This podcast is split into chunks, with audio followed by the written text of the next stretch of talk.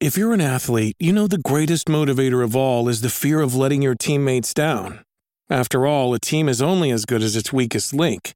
So you owe it to those wearing the same jersey as you to be your best every time you step on the field. That's why there's no vape in team.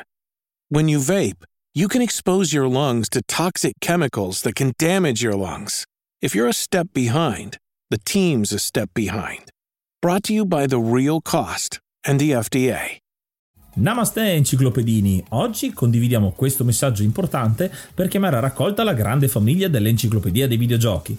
È passato ormai qualche anno dalla nascita del progetto e per continuare a creare contenuto abbiamo tanto bisogno di voi. Il computer con il quale realizziamo tutto il materiale dell'enciclopedia dei videogiochi, dal podcast alle grafiche, ai video, alle dirette, eccetera, dopo 12 anni di onorato e fedele servizio ci sta abbandonando con una rapidità preoccupante che ha reso quasi impossibile continuare a creare contenuti. Quindi, se volete, potete contribuire dandoci una mano andando su enciclopediadeivideogiochi.it e cliccando supporta il progetto. Ogni donazione ci permetterà di sostituire l'attrezzatura fondamentale e necessaria a tenere viva l'enciclopedia. Crediamo che l'unione faccia la forza ed in questo momento ne abbiamo proprio bisogno. Da 5 anni cerchiamo di regalare emozioni, condivisione, informazione su un tema a tutti noi tanto caro, i videogiochi. Grazie a voi potremo continuare a farlo senza il rischio di dover fermare tutto nostro malgrado. Grazie di cuore a tutti.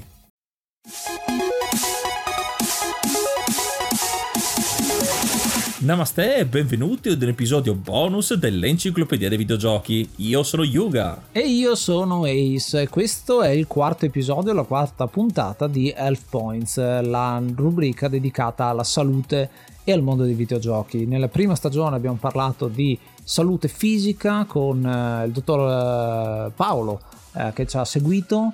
Uh, abbiamo parlato di psicologia nella seconda stagione e nella terza stagione abbiamo deciso di dedicarci ancora di più uh, in questa direzione con la crescita personale, quindi elementi di, uh, su cui ragionare, di autocritica, di capire come funziona il nostro cervello, come funzionano anche i nostri sentimenti, insomma, uh, nel mondo dei videogiochi, come organizzarsi, eccetera, eccetera. E ovviamente io straparlo nelle introduzioni perché mi piace fare eh, così, ma non ne so tantissimo. Infatti, ci facciamo aiutare da Manuela che è ritornata a parlare proprio di questo. Bentornata. Ciao a tutti, grazie mille. Ecco, nell'episodio di oggi parleremo, eh, metteremo in un certo senso, la, accenderemo la miccia di tutto quello eh, di cui abbiamo parlato finora. Abbiamo parlato del metodo, della lista, di come organizzare eh, ovviamente la, la gestione del nostro tempo, tutto quanto, però bisogna anche partire, quindi avere la spinta e in questo caso la motivazione per mettere in pratica tutto quello che abbiamo preparato fino adesso, giusto? Esatto, il trovare la voglia, che non è sempre una cosa così scontata. Iniziare è vero, è sempre difficile, si dice che quando si è fatto il primo passo poi tutto in discesa. In realtà non è sempre così, perché iniziare è difficile, ma è anche difficile essere costanti e portare avanti qualcosa nel lungo periodo. Mm-hmm. Quando manca la motivazione in generale, probabilmente si è un po' disconnessi, non si è ben presenti presente il perché, non si visualizza abbastanza il risultato che si vuole raggiungere. Di questo avevamo parlato proprio nel primo episodio, se vi ricordate, quando sì. avevamo parlato del perché è importante avere un chiaro obiettivo e del motivo per cui vorresti raggiungerlo. Sì, era molto importante definirlo averlo ben chiaro perché appunto se è una nebbia da inseguire sei in Silent Hill non sei da qualche parte dove veramente stai andando eh, ad un obiettivo chiaro eh, questa cosa credo sia importantissima eh, definirlo anche con tutte le regole che abbiamo detto in precedenza, soprattutto quella di ehm, raggiungibilità, di, di, quasi concretezza ecco, di quello che è l'obiettivo da raggiungere, ehm, che sia misurabile, insomma, che sia qualcosa che superato quel traguardo posso dire ho superato quel traguardo, non che ad un certo punto mi stufo e dico vabbè mi accontento di quello che eh, ho trovato. Si l'anima anche da completista del gioco, tipo l'ho finito ma c'è ancora qualcosa da fare, quindi aggiungo obiettivi adesso che ne ho raggiunto uno precedente. E anche nell'episodio scorso abbiamo parlato del togliere eh, quello che potrebbe essere sof- superfluo, quindi il focalizzarsi particolarmente su un obiettivo che ovviamente deve essere eh, anche realistico, quindi non eh, troppo grande per il livello in cui siamo, è già abba- non dico molto difficile, ma abbastanza difficile il fatto proprio di partire, perché eh, nel mondo do- di oggi e anche nel mondo dei videogiochi le distrazioni sono tante e questo può essere un nemico serio da, da, eh, su questo argomento perché noi definiamo un obiettivo, un gioco, voglio arrivare a finire questo gioco, arrivare a questo punto, sbloccare questo achievement eh, e tutte quelle che possono essere insomma gli obiettivi eh, definibili, però ad esempio il mondo dei videogiochi esce un gioco a settimana e sono tutti molto belli, quindi magari stai giocando un gioco, ne esce uno bellissimo che la gente ne sta parlando tantissimo, ti piacerebbe tantissimo e invece dici no, devo stare nel gioco che stavo giocando adesso e magari mi perdo. Allora magari lasci momentaneamente ma sì vado a giocare all'altro poi vai nel dimenticatoio e perdi un po' la motivazione che ti aveva spinto inizialmente. Esatto. E infatti prima avete citato Silent Hill con la sua nebbia e a volte è proprio così no? ci si concentra sulla pianificazione sulle azioni però è tutto un po' annebbiato e si dimentica il perché si sta facendo tutta sta fatica o si vuole fare tutta sta fatica. Cioè sei lì in un gioco che massacra i nemici su nemici a un certo punto ti fermi e ti chiedi ma perché? Mm-hmm. Ecco, ogni tanto bisogna riprendere dalle basi, ricordarsi il perché si sta facendo quello che si sta facendo e rinfresca- rinfrescarsi un po' la memoria.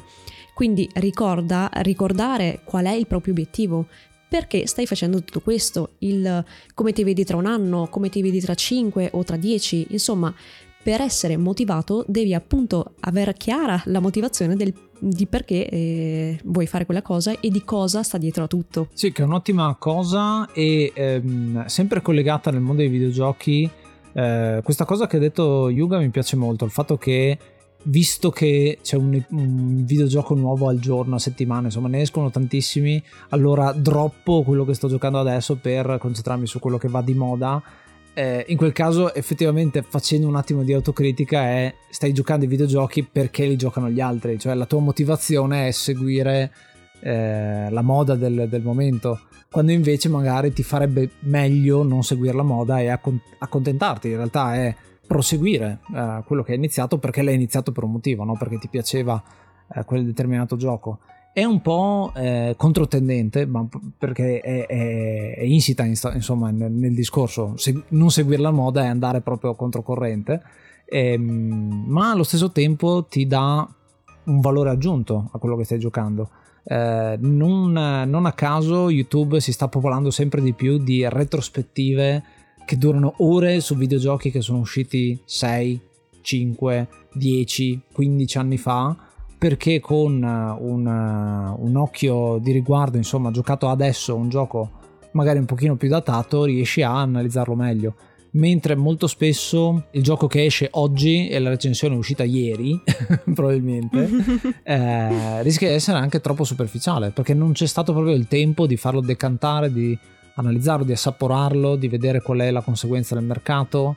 Eh, questa è un po' una critica che ho io in generale che sta venendo fuori, ma eh, la trovo molto puntuale effettivamente in quello che succede. Cioè, devi avere anche il tempo da dedicarci e non uh, essere frettoloso nel giocare un videogioco. Io qui faccio un triplo salto mortale perché l'avevo già detto in qualche rubrica, qualche DDQD che è la, è la nostra rubrica per uh, i mecenate, quindi sono dei dietro le quinte insomma di cui parliamo, è uh, che al tempo che stiamo registrando è uscito da poco Baldur's Gate 3, mm. quindi un grandissimo gioco di ruolo nuovo dopo tanti anni è uscito questo terzo capitolo. Io mi sono messo in testa il fatto che ok non ci giocherò subito per vari motivi, per, eh, per l'hype, eccetera. Però ho deciso, nonostante abbia giocato già i primi due, di ricominciare dal primo, giocarmeli tutti e due, quindi avere, arrivare preparato al terzo e quindi godermi magari l'esperienza che vorrei godermi io, quindi è un obiettivo. Questo va a cozzare con tutto quanto perché ci vuole infinità, sì, eh. infinito tempo. sì, sono molto brevi. Esatto, sono giochi estremamente lunghi e mi accorgo appunto che questo può essere, eh, riattaccandomi anche all'episodio precedente, al momento un, un, obiettivo irraggiungibile, non fattibile al momento con tutti gli impegni che abbiamo. Eh, è un obiettivo però che pian piano posso, posso portare avanti e si lega a questo discorso qui. Scelgo di non giocare un gioco appena uscito perché voglio godermelo e quindi già di quello ho l'obiettivo, ho la gratificazione che so an- eh, arriverò a conquistarla, però nei tempi giusti. Un'altra cosa anche che mi, che mi viene da dire, proprio questo eh, discorso di far passare un po' di tempo.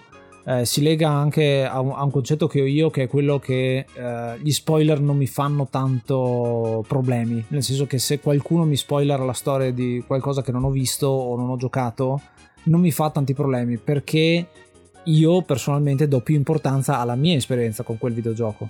Quindi non vengo troppo infastidito, insomma, se già conosco la storia, perché tanto mi piace poi vivermela e eh, riesco un attimo a separarmi da questa cosa. Sembra un superpotere, perché so che tantissime persone si lamentano degli spoiler, eh, però forse sarà la mia attitudine a poter provare questo, questi giochi, anche sapendo qualcosina, insomma, della, eh, della storia con gli spoiler e poi dare la mia interpretazione a quello che sto giocando in quel momento. Proprio perché l'obiettivo che mi pongo io quando gioco un videogioco è la mia esperienza, cioè cosa sto provando io in questo momento giocando questo gioco. Mi è capitato recentemente rigiocando uh, Max Payne 3 eh, gioco che conoscevo benissimo eh, dal punto di vista storia, tutte le polemiche che ci sono state, perché non è come i primi due, eccetera. Me lo sono giocato con un'apertura mentale assoluta e effettivamente mi ha dato una bellissima esperienza alla fine. Eh, quindi, nonostante avessi anch'io delle remore all'inizio, no? quindi ho detto, vabbè, mettiamo da parte tutto, ce lo giochiamo. L'obiettivo è vivere il gioco in quel momento lì e me lo sono goduto. Beh, esatto, è molto importante secondo me eh, prima di iniziare a giocare capire il perché si gioca, cioè se è solo esatto. un modo per passare un paio d'ore in cui non si sa che cos'altro fare o se invece è proprio una passione, un'esperienza che si vuole vivere. E anche appunto, come dicevate voi, senza che venga influenzata da altri, cioè io gioco un gioco perché ho l'interesse a provarlo perché so che quel genere mi piace indipendentemente da quello che ne pensano gli altri. Io sostengo molto questa cosa anche perché ehm, chi mi segue sa che io spesso tratto giochi indipendenti eh, non tanto perché sia fissata con gli indipendenti, ma perché mh, secondo me sperimentano un po' di più. Mm-hmm. E, sì. mh, poi, appunto, la maggior parte dei giochi di cui, di cui parlo non, so, non, non, li ho mai sentiti nominare nessuno, però insomma a me lasciano molto. Poi, appunto, parlo solamente di videogiochi che mi hanno lasciato qualcosa. Sì. Magari qualche volta mi capita di mh, effettivamente giocare a qualcosa di famoso, però in effetti mi rendo conto che eh, sono pochi. Sì, quindi appunto non, non lasciamoci influenzare da quello, dal trend del momento solamente perché tutti ne parlano, perché eh, appunto va un po' a cozzare con la motivazione individuale che ognuno dovrebbe avere nel giocare. È ottima questa cosa, tra l'altro gli indipendenti effettivamente sperimentano molto e a volte capita che questa cosa diventa virale e ci sono eh, videogiochi indie che sono diventati famosi e quindi tutti ne parlano in quel momento lì, eh, o almeno una nicchia eh, rispetto a, al pubblico generalista e quindi è bello vedere come eh, questi successi indie ci siano sempre di più e anzi eh, è un po' come, come nel cinema, no? quando cominciato, eh, sono cominciati a saltare fuori il, il cinema sperimentale, eh, che effettivamente anche quello ha avuto successo nella nicchia di chi eh, è appassionato di cinema, ma possiamo fare lo stesso eh, discorso per i videogiochi. Qui ci parli di rinforzi positivi e negativi negli appunti che ci hai mandato. Uh, questo è un altro elemento fondamentale di motivazione, di mantenere viva quella fiamma. Appunto, Yuga parlava della miccia uh, per, per, far partire un progetto e poi, oh, sì, insomma, la, la, l'obiettivo da raggiungere eh, questo viaggio, adesso come continuiamo ad alimentarlo? Mm, esatto, allora questo è il punto infatti un po' più cicciotto, quello applicabile da tutti che porta mm, grandi risultati sotto l'aspetto motivazionale, mm-hmm. perché appunto una volta partita la miccia, che insomma arrivati alla quarta puntata dovrebbe esserci già stata, nel senso che appunto abbiamo già parlato di come fare una to-do list, quale obiettivo seguire, la um, gestione del tempo, quindi arrivati a questo punto supponiamo che eh, si è già partiti con un progetto ma il problema è appunto portarlo avanti con costanza, perché all'inizio c'è l'entusiasmo e dopo pian piano quando l'entusiasmo inizia a calare eh, si ha un po' più di difficoltà. Però prendiamo come esempio i videogiochi. In ogni videogioco, ogni volta che completi una missione, che porta a termine una missione, hai un ritorno positivo di qualsiasi genere. Uh-huh. In alcuni casi è più evidente, tipo vieni premiato con dei punti di esperienza, degli oggetti o il punteggio negli arcade o cose del genere, o comunque vieni notificato e ti dicono ehi bravo ce l'hai fatta. E allo stesso modo in un videogioco che prevede il fallimento delle missioni, ogni volta che fallisci hai un ritorno negativo, una penalità di qualche genere, come ad esempio eh, soldi, esperienza o cose varie. Questo era il concetto che aveva appunto ben studiato lo psicologo Skinner, con i suoi esperimenti sul condizionamento operante. Sostanza, sostanzialmente, senza scendere troppo nel dettaglio, cioè secondo il condizionamento operante, i nostri comportamenti sono influenzati dalle conseguenze che appunto i nostri comportamenti causano a noi stessi. Quindi mm-hmm. fai qualcosa, la conseguenza di quella cosa ti porta a reagire in modo diverso in futuro. Quindi noi siamo influenzati dalle conseguenze delle nostre esperienze passate. E fin qui, a parte le frasi molto complicate, è abbastanza intuitivo. Ed è abbastanza intuitivo anche il passo successivo, ma quello che spesso ignoriamo. Quindi il darsi premi e penalità, quindi il rinforzo positivo e il rinforzo negativo. Da profano è una roba tipo Pavlov, cioè il, il cane che ha il premietto eh, se fa una determinata cosa, eh, Eh sì, solo, il solo applicato all'essere umano. qua. E dall'altra però, la- dal punto di vista negativo, eh, ed infatti, il- come, come è scritto anche negli appunti e come il ragionamento ci sta, eh, ovviamente il superare le missioni e quindi avere il benefit positivo eh, ti dà più stimolo a continuare rispetto alla paura, in questo caso secondo me, di fallire la missione e avere delle penalità. Quindi lì hai la paura di avere le penalità e quindi ti impegni di più per andare avanti. Dall'altra parte invece il fatto di arrivare positivamente, tipo ok ce l'ho fatta e quindi continuo a giocare per avere le gratifiche, sicuramente avrà più risultati. È è come l'esempio del lavoro, tipo il bonus aziendale, il raggiungimento del budget oppure il non raggiungimento del budget con la strigliata dei superiori. Eh, nel mondo dei videogiochi anche lì, il- anche se secondo me hanno- sono riusciti a girare in un certo senso questa cosa con i roguelite, perché lì anche se perdi, eh, perdi i soldi che hai, che hai preso, gli equipaggiamenti, però ti danno comunque un più che ti dà un piccolo vantaggio o comunque un bonus per poter andare avanti e quindi ehm, ot- ottenere gli obiettivi positivi. Quindi là sono- hanno, hanno trovato questo modo per aggirare eh, le cose. Eh, però sì, giustamente è meglio avere le- i risultati positivi. Sì, il roguelite, il roguelite è il fatto che la partita che hai fatto non è completamente buttata via, eh, ma anzi ti serve per costruire quella che è la tua run, ehm, la tua prossima run. Eh, la cosa interessante che hai detto è proprio sul, ehm, su quelle che sono le conseguenze negative, come sono cambiate anche nel tempo, perché adesso eh, se perdi qualcosa c'è il concetto di permadeath, appunto ti finisce la run o ti muore determinato personaggio, quando ad esempio giochi a un Fire Emblem che ti muore qualcuno e quindi non lo usi più per tutto il gioco.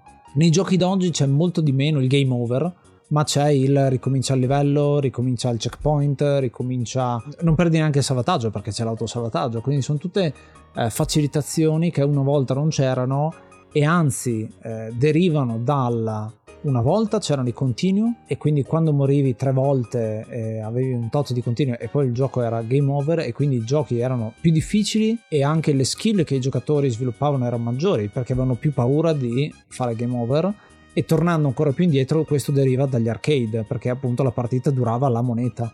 Quindi lì è proprio una eh, conseguenza negativa che hai sprecato dei soldi fondamentalmente. Devi spendere più soldi per poter andare avanti col gioco. È molto interessante come ci sia stata questa evoluzione sempre più lontana eh, dall'arcade, sempre più vicina al eh, ricomincio, la, la morte diciamo del, del personaggio, eh, il fallimento è una conseguenza veramente piccola rispetto a quella che era una volta e appunto si gioca molto di più su eh, il permadeath, queste meccaniche che sono emerse eh, e, vog- vogliono rispondere a un altro tipo di eh, stimolo. Eh, Esatto, probabilmente hanno preso spunto proprio da, da questo studio, ossia che hanno visto che appunto il rinforzo positivo funziona meglio che il rinforzo negativo. Mhm. E allora, in realtà, appunto, funzionano eh, entrambi, perché mh, come siamo felici di avere una, una ricompensa, siamo anche tristi di subire un torto, una penalità, ovviamente. Quello che però Skinner ha scoperto nei suoi studi è che appunto il rinforzo positivo funziona meglio del rinforzo negativo. Noi possiamo ottenere il massimo risultato proprio combinando le due cose, ossia un buon rinforzo positivo combinato con un leggero rinforzo negativo, quindi un bel premio e una piccola penalità. Eh, siccome il nostro cervello ha comunque una grande influenza sull'andamento della nostra vita, il nostro cervello va educato. Quindi se noi portiamo questo meccanismo anche nella nostra vita, sarà molto più facile sentirsi motivati a fare qualsiasi cosa. Quindi mh, è molto utile scegliere una, mh, una cosa con cui ricompensarsi ogni volta che si fa qualcosa di positivo e pian piano appunto il cervello imparerà che fare cose positive è molto positivo. E allo stesso modo eh, dandosi delle, delle piccole penalità imparerà anche che eh, non fare quello che ti eri prefissato è peggio che farlo. Certo. Di conseguenza andremo ad educarci sul eh, fare le cose che ci siamo prefissati di fare. Aggiorniamo l'elenco per marzo, ringraziamo l'hard mod Cry King e i normal mod Don Kazim, Pago, Rick Hunter, Growl, Lobby Frontali, D-Chan, Blackworm, Stormbringer, Baby Beats, Belzebrew e da Twitch, Inkbastard, Vanax Abadium, Rick95 e Noobsweek. Se vuoi entrare a far parte dei mecenate e godere di tanti bei regalini, puoi farlo in due maniere andando su Kofi tramite enciclopedia dei videogiochi.it cliccando su supporta questo progetto e poi hai tutte le istruzioni oppure direttamente abbonandoti a Twitch tramite Prime o no avrai diritto a guardarti un po' di roba dietro le quinte e tante altre piccole cosucce che vedrai direttamente su Kofi. Ma lo sapevi che siamo anche su TikTok? Ma che ci facciamo noi due su TikTok? Beh, lì potrai trovare delle uscite un po' pazze, tipo delle feffeate. Chissà cosa sono, eh? Ci vediamo lì! E per fare una battuta, il rinforzo negativo, il fatto di attenuarlo rispetto ai vecchi giochi e tutto quanto, aiuta anche ad avere dei videogiocatori meno arrabbiati. Sì.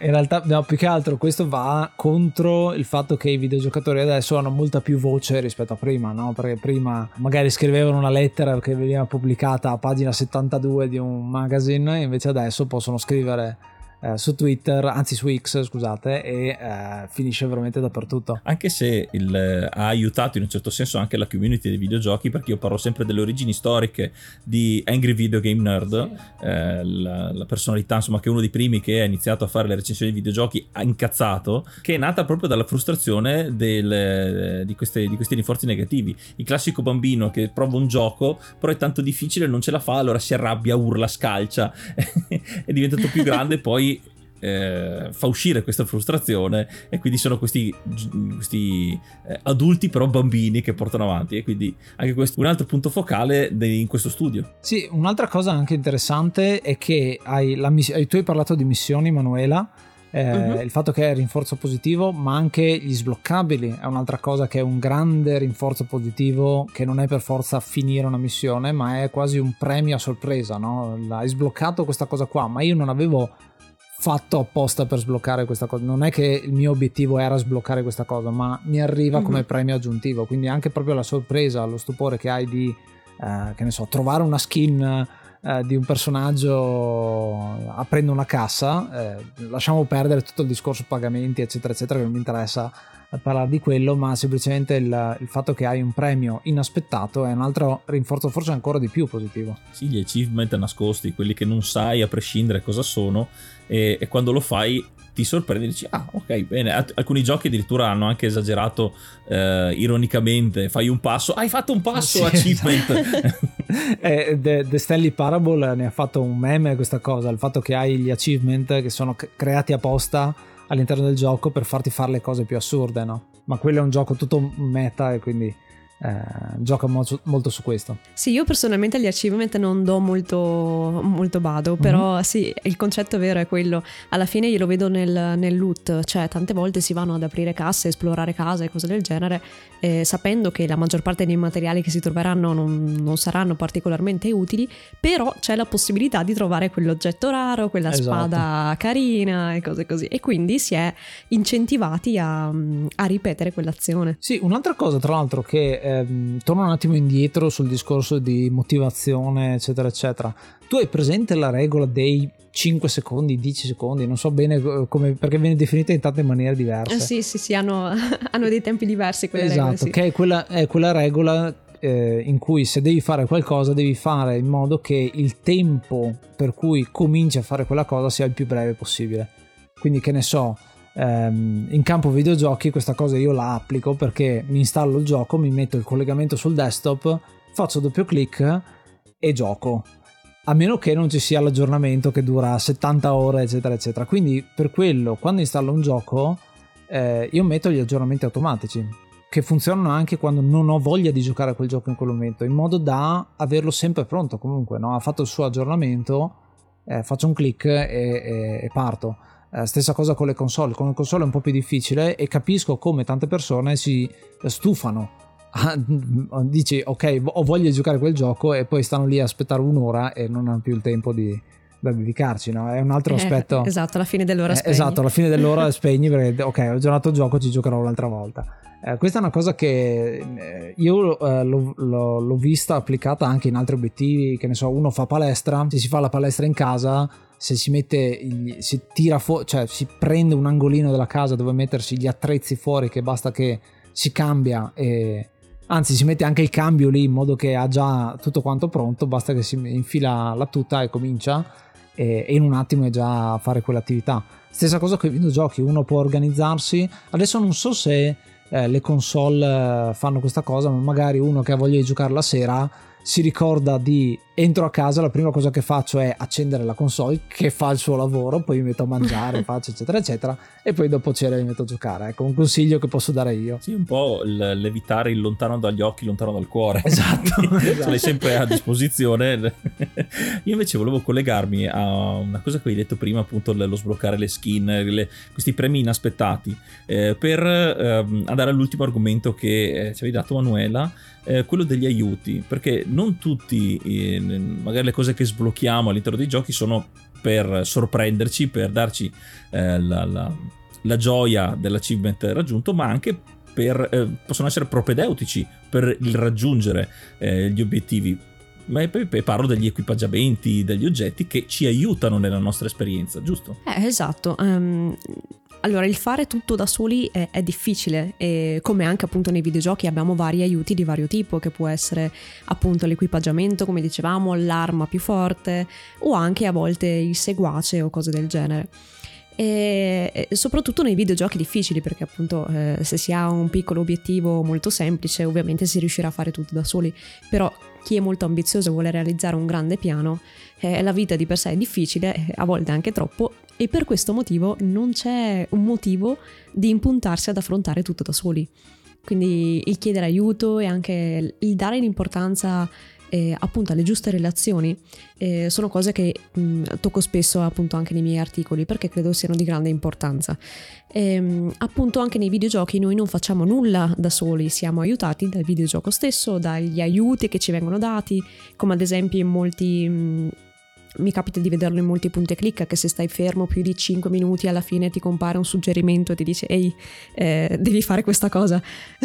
Sì proprio dal punto di vista del design la palla passa anche cioè giochi in squadra con i programmatori il programmatore ci tiene a che tu eh sì. compri il gioco e abbia una bella esperienza per ovviamente dal punto di vista commerciale ma anche per la passione che dovrebbe esserci quando crei un gioco appunto di far passare una bella esperienza a chi effettivamente gioca quindi è un gioco di squadra da chi programma e chi usufruisce eh, molto affiatato. Visto anche proprio dal punto di vista molto più cinico in realtà rispetto a quello che è il programmatore passionale, eccetera, eccetera, se tu vuoi vendere un gioco e poi il gioco eh, dopo, che ne so, il 5% i videogiocatori se ne vanno via perché non hanno aiuti da parte del gioco, faranno delle recensioni negative, no? o comunque faranno una recensione su solo quel 5% lì, mentre tutto il tempo che hai investito, i soldi per creare il resto del gioco non viene mai visto, viene visto da una percentuale molto ridotta. Quindi anche il, il capitalismo, diciamo in questo caso, eh, dei, dei, produttori di videogiochi è quello di invogliare i videogiocatori a giocarselo eh, o comunque avere un'esperienza, magari non tutta, ma comunque un'esperienza sufficiente per, ehm, per, per poter parlarne bene di questo. Dall'altro lato c'è anche l'aspetto di hai comprato il videogioco, che lo giochi o no non me ne interessa, i soldi me li hai dati. Però comunque eh, nell'era social in cui tutti scrivono e tutti fanno recensioni negative, c'è il review bombing eh, dappertutto, eh, i produttori di videogiochi stanno ben attenti a fare, a fare questo tipo di, eh, di pratiche adesso. Ecco. Magari negli primi anni 2000 succedeva ancora così, adesso è un po' diversa la situazione. Beh, era successa una cosa simile appunto quando, quando era uscita Sekiro, ad esempio, che essendo un videogioco che è molto difficile e non ti dà nessun tipo di aiuti, la community si era suddivisa tra quelli che ce l'hanno fatta che proclamano il proprio successo e quelli che non ce l'hanno fatta che appunto se ne lamentano perché il gioco non è, non è giocabile, è troppo complicato e magari un selettore di difficoltà avrebbe aiutato un po' tutti a goderselo di più, perché giustamente chi, chi, se l'è pagato vorrebbe anche provare a giocarlo, anche se magari non è un giocatore espertissimo. Sì, giustamente contestualizzare anche il prodotto che stai offrendo è fondamentale appunto per questo tipo di, eh, eh, di, di problemi che possono nascere. Eh, io invece dal punto di vista delle relazioni uscirei un po' dal, dallo sviluppo proprio del gioco ed è una cosa che mi ha sempre, ehm, mi ha sempre affascinato e che nel mondo dei videogiochi come in altre, ma parlando proprio di videogiochi, è, quella che si è andata a creare come la community dei videogiochi. Eh, con le speedrun, con i tutorial, con anche i long play che possono eh, aiutare. Quindi il, il, fatto di mettersi un obiettivo e avere l'aiuto non tanto del gioco, oltre appunto al gioco stesso, ma della community. Quindi se tu non riesci a passare un determinato punto e ci stai sbattendo la testa e in quel momento lì non riesci, eccetera, puoi comunque usufruire delle relazioni con la community e c'è qualcuno che ha passato a quel punto, può darti il consiglio, qualcuno ha fatto vedere un pezzetto del gioco con un, con uh, un tutorial e ti permette di scavalcare l'ostacolo eh, ovviamente lì c'è sempre da stare attenti perché o guard- eh, a non guardare troppo perché sennò ti rovini la gioia di arrivare all'obiettivo. Però effettivamente anche solo in un forum dire ragazzi sono bloccato in questo punto, qualcuno ci è riuscito e uno ti dice fai questa combinazione e vai tranquillo. È una cosa molto, molto importante che sempre, mi è sempre stata molto a cuore. Sì, eh, uscendo ancora più fuori il fatto di avere amici familiari esterni proprio che ti possono dare una mano e un'altra cosa bella eh, in più nel mondo dei videogiochi, eh, io e Yuga siamo un esempio, insomma, abbiamo creato questo podcast proprio per questo. Eh, ci ricordiamo tantissimo io che giocavo e tu che guardavi, o tu che giocavi e io che guardavo, o che giocavamo insieme. Eh, anche inventandoci, cioè giochi single player in cui ci dividevamo i comandi in modo da, da giocare in due Um, anche quello è, un, è, un'esperienza diversa, un obiettivo diverso, ma proprio effettivamente cosa stiamo facendo? Stiamo giocando un gioco indipendentemente poi dal, dall'obiettivo del gioco, l'obiettivo è stare insieme, no? creare un rapporto, creare una relazione.